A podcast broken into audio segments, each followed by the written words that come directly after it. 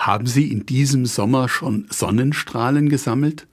Warum Sie das tun sollten, das erzählt die Geschichte von der Maus Frederik, die der amerikanische Autor Leo Leoni geschrieben hat. Die Mäuse sind eifrig damit beschäftigt, Vorräte für den Winter zu sammeln. Währenddessen sitzt Frederik einfach nur in der Sonne und genießt ihre warmen Strahlen. Warum hilfst du uns nicht? beschweren sich die anderen. Das tue ich doch, ich sammle Sonnenstrahlen, gibt er zur Antwort. Die anderen Mäuse schütteln verständnislos ihren Kopf und arbeiten weiter. Dann kommt der Winter. Er ist ziemlich kalt und hart.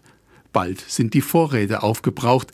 Da erinnert man sich an Frederiks Ausspruch und fast hämisch fordert man ihn auf, jetzt zeige doch mal, wo deine Vorräte sind.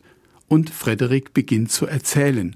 Von schönen sonnigen Tagen und von der Jahreszeit, die alle lieben.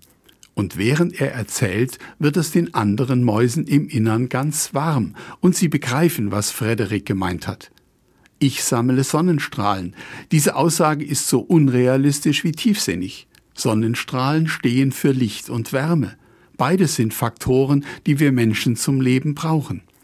Ich sammle Sonnenstrahlen, das sollte eigentlich zu einer regelmäßigen Übung werden, damit ich mich im Winter wärmen kann. Winter im eigenen Leben bedeutet auch Kälte, aber im übertragenen Sinn.